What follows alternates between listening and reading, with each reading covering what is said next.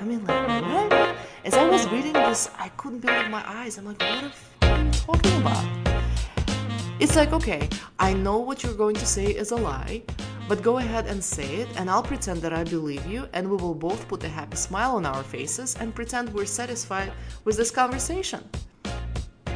I think it's everyone's responsibility to keep on looking for ways for us to stay human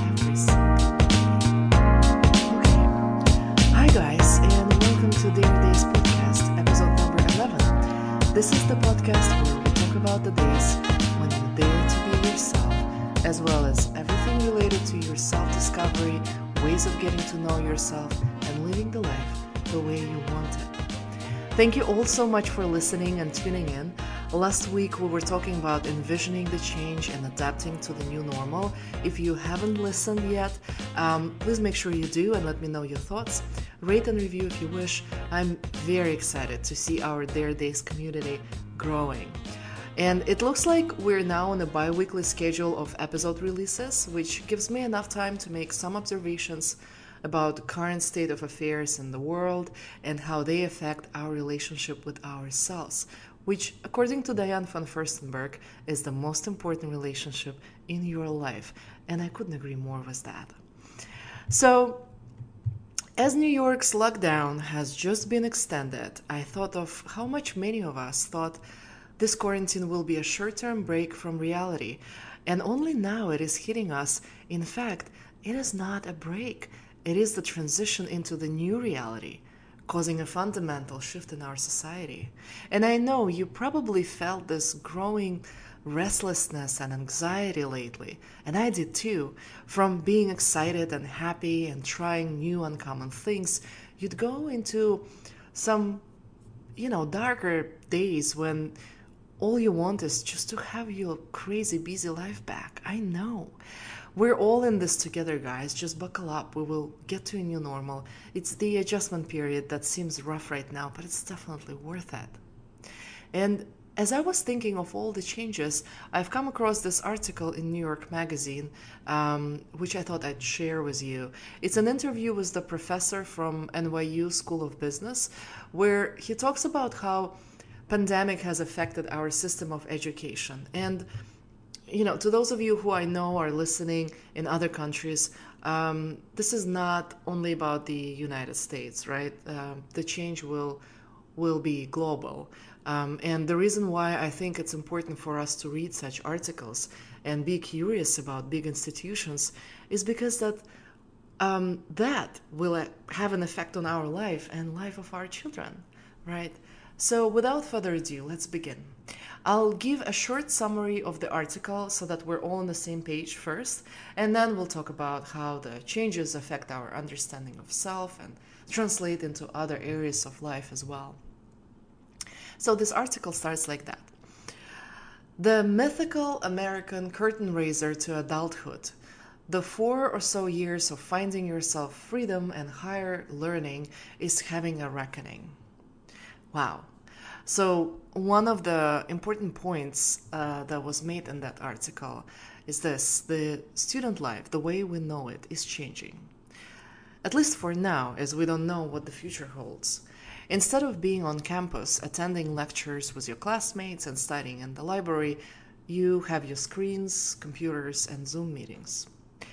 And of course, um, a logic and very valid point to make here is the college without campus life really worth the money we're paying? If, if we look at the value of education, it consists of two parts, right? There is there is this knowledge base um, with the diploma attached to it, and then there is a campus life, the experience part, which is down to zero now. And for some for some majors, the education part is also experiencing decline in value. For instance, I was thinking if I was to go to study fine arts right now, painting or photography or design, it doesn't make sense to go to college now because most of the hours you're supposed to spend are at the studio, which you can't do right now.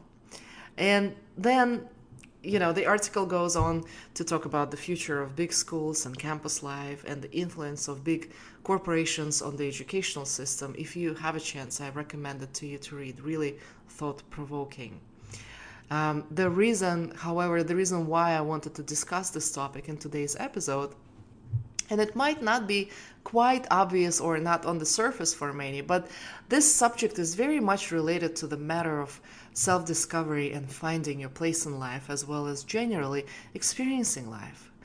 College used to be an important part of our life, and that's where the life is happening and where you learn to get to be part of society, community, find friends, um, be a team, uh, part of the class. So now basically we remove the social experience from the life of a teenager and sit him in front of, or her, in front of the computer for four or so years.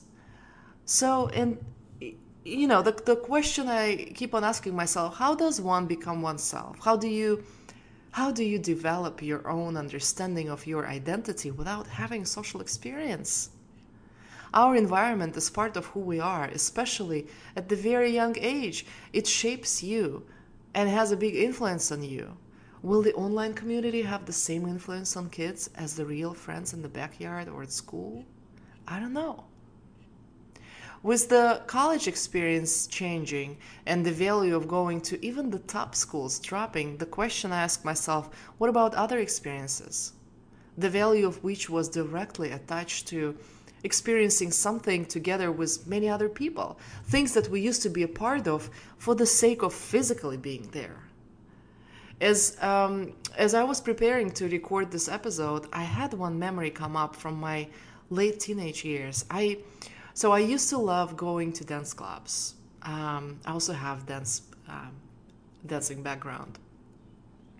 And sometimes I'd go by myself. I absolutely loved the feeling of getting lost in the crowd of people and dancing my heart away till four o'clock in the morning. And there was something very special for me to be in that same space with other people and just dance and jump and smile and enjoy the music. Um, and part of what is being human is is ability to relate and feel like you belong to something bigger than you we have tools imprinted in us that help us feel the energy, understand each other, enjoy the crowd, and feel like home among complete strangers sometimes. I can't help myself but wonder if we are the last generation to have the memories of huge live gatherings of people. And will our children experience community online only? And what about all these experiences? Sport events, concerts, restaurants, clubs, festivals, parades, art fairs, conventions, and all other kinds of celebrations? Will there be technology in place, applications, social media to teach us how to be a community and how to interact in the future? And also, is it the same? You know, being online with your coworkers and staring at the screen is still not the same as sitting in one room.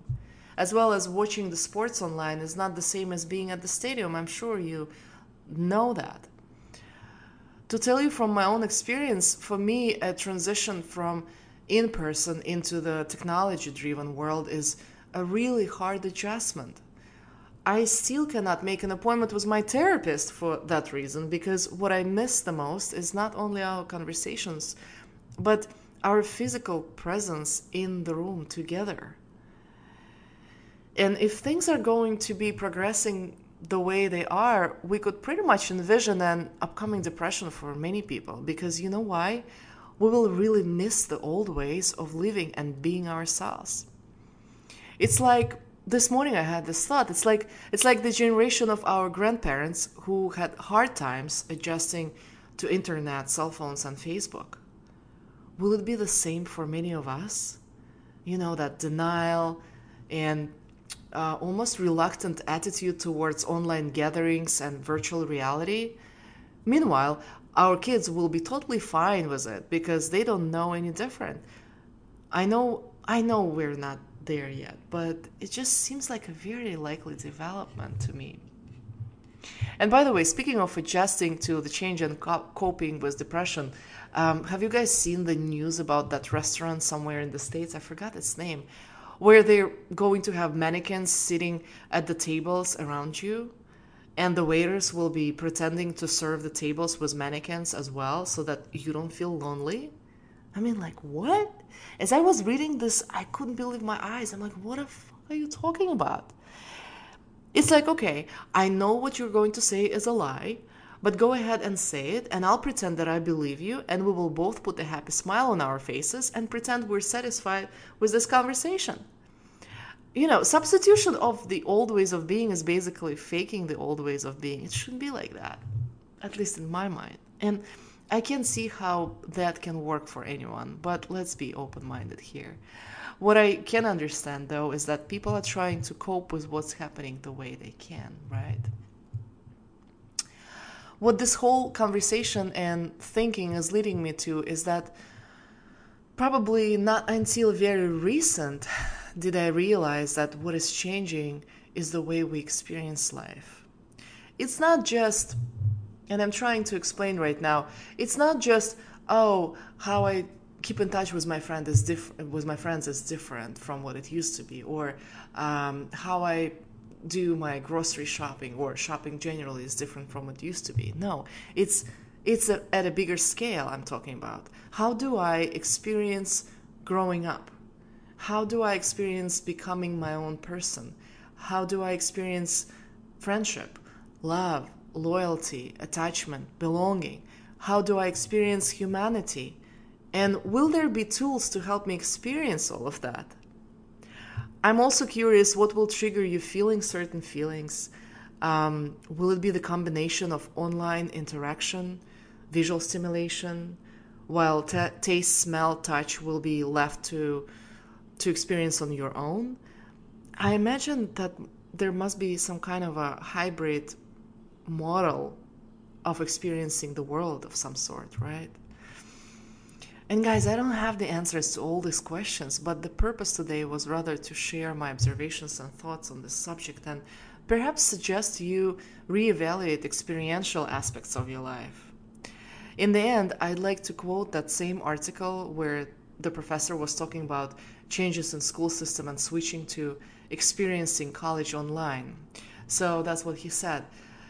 Just like any other space big tech enters, there's going to be a reduction in humanity.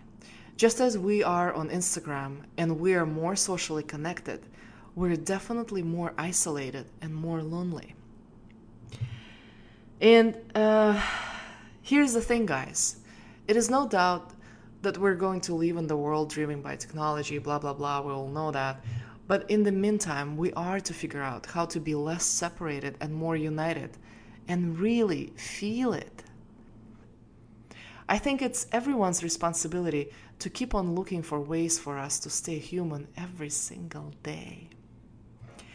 As always, if you have any questions or would like to chat with me on pretty much any subject we discuss in the podcast, please feel free to drop a note and reach out on Instagram. My handle there is Dasha Dare or email dashadare at gmail.com.